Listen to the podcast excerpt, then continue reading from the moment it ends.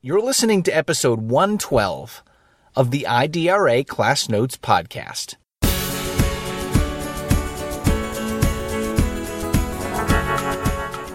Student interactive notebooks are designed for students to actually engage with the learning. That's what makes it dynamic.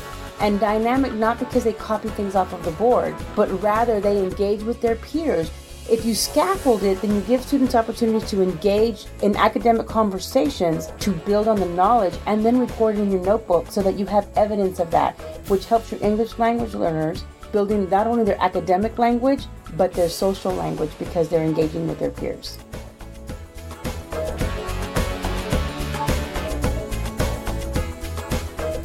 Well, let me say hello to everyone, and I'm glad to have you back with us.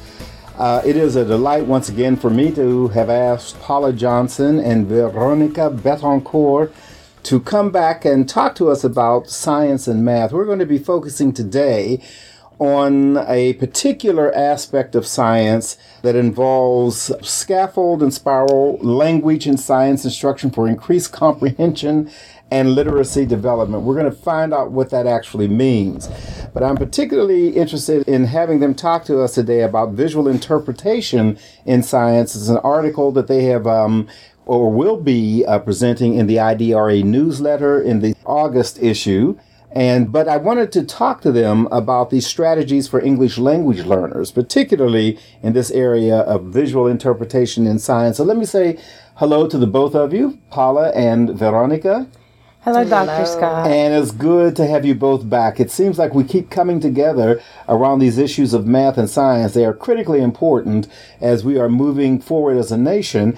And I thought it would be particularly good for you to talk to us about some of these uh, important notions as we um, continue to talk about the importance of math and science learning, and particularly math and science for English language learners in our public schools. Uh, I know that this strategy is taken from the Science Instructional Strategies for English Learners, a guide for elementary and secondary grades uh, that IDRA produced. But I wanted specifically to uh, ask you both to give us a sense of what this issue, this topic is about, and, and what we should be focusing in on as we move into a brand new school year. Who wants to get started? Well, Dr. Scott, thank you for having us both. As always, it's such a pleasure to be with Paula. One of the things that we wanted to really hone in on is the really non negotiable importance of using visuals in the classroom as a platform for learning. Um, not as a reference point, not as an afterthought, not as something to accompany some kind of instructional piece that is for students to read and interpret, but rather as a as a focal point that is used in conjunction with the learning that is taking place in the classroom. And, and the difference between that is, is the focus of the students, is the ability for students to recognize that the visual is used to extrapolate data and information that will help them to understand whatever problem they're trying to solve, um, whatever they're trying to learn, so that it reinforces that learning for them.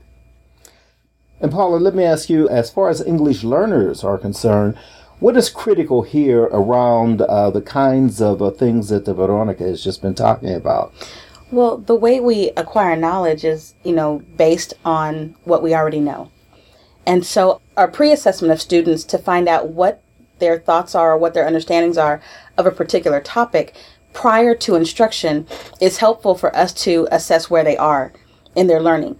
So, for example, in a math class, if you are going into a new topic of a particular graph, it would be helpful to use a visual of a new graph and then have the students, all of your students, especially the ELs, can contribute to the conversation on what do they already know, what is it like, what does it remind them of. So it gives a base of communication and it also allows the students to give you a piece of understanding of where they're at in their learning prior to moving forward. So it lays a foundation for previous knowledge, vocabulary that may be used that you want to kind of reintroduce or reemphasize as, again, a springboard to move forward in their instruction. So I'm concerned about uh, two things. I guess it's a two part question, one of which is what do teachers need to do in order to create this increased accessibility for all learners, and particularly English learners? And um, there's a notebook thing the two of you have been talking about. I'm really interested in hearing about as well. Uh, Veronica, did you want to pick that up? I wanted to kind of expand a little bit on what Paula was saying Okay. as well and make the point that one of the things teachers can specifically do is use the opportunity for implementing visuals as a way to do an, a formative assessment with students to not only find out what their background knowledge is, but to find out what the cultural piece is that they bring That's into great. the That's into really the, interesting. into the Uh-huh. mix. Because oftentimes, if you give students an opportunity to interpret something that they're given of some kind of visual representation, whether it's a chart, a graph, a histograph, a scenario, or anything to that matter, then students bring in their own experiences, which is embedded in the culture that they come from. And that is a way to help to celebrate and accept and, and really help students to feel connected to the learning. Well, that's a, a very important level of valuing also to allow a, a student's cultural reality become a part of this learning experience. Absolutely. And additionally, the other things that teachers can do is look for how students interact with those visualizations. Are they at a superficial level? What kinds of words are they using? Are they are they common words? Are they missing particular types of vocabulary? And if so, at that point the teacher can have students share what they had. So they might do a pass along where they write on a picture and then they pass it to their neighbor and their, their neighbor can add to it. So then they can have a discussion about it. Um, almost a modified think, pair, share. Or as a matter of fact, they can also bring in vocabulary that as teachers kind of facilitate and look at what students are writing, if they are seeing that many students are missing particular vocabulary that would be critical for the lesson, they can add that to the board and say, now I would like for you to use these words and see where they might fit into the picture that you have. So there's a way to facilitate and bring in that academic vocabulary if they notice that it's not being utilized when students are interpreting the visualizations. Sounds really exciting. And so tell me a little more about this notebook. I've been reading about and hearing about it. Well, it brings back I should say notebooking, I guess. Note. Well, we call it the interactive student notebook, and it's one of the most powerful tools a teacher can use for students that kind of combines the the linguistic and visual um, content that occurs during over the course of a of a year for a particular content area, and basically you have teacher input and student output. So during the notes and presentation period of a class, the students are recording this information like those academic vocabulary pieces and definitions and processes and, and algorithms for their, their content. And the output is kind of their reflective piece on how they are restructuring that information in an organized fashion, though, to make sense to them. So it's this is the information that's given to me, and this is what I'm making of it. And the teacher's goal in that is to respond to the student. So periodically they're checking through this notebook to make sure that one, they have all the pieces in place that they should, but also that they can respond to the students who have maybe written a question or have something a little off point. They have missed the mark by just a little bit. It's a place for the teacher to give that feedback that lets them know, okay, this is how you bring that back to where I'm trying to get you to. And the other thing about the notebook is that it increases that visual literacy by the use of foldables and graphic organizers. That it's another way of organizing information that's interactive for the student. And it uh, the interactive notebook as a, as one component of teaching allows the students to keep everything in one place their homework, their quizzes, their notes, their reflective pieces, their journals are all in one place for instant access. And it's a it's a growing, living kind of It sounds Thank very dynamic. So it really sounds like this is an opportunity to engage learners in a very different kind of way, in a much more significant way, and a way that also helps to grow their understanding of Yes. what is Yes. going on. Is that a part of the goal? It is absolutely a part of the goal, and and one of the things to really emphasize is that student interactive notebooks are designed for students to actually engage with the learning. It is not simply a place for them to store mm-hmm. mm, mm-hmm. their information. That's why I was talking about uh, and it, and it has to become it's, and so that's what makes it dynamic. And dynamic not because they copy things off of the board but rather they engage with their peers which happens to be one of the techniques in the strategy that we mentioned.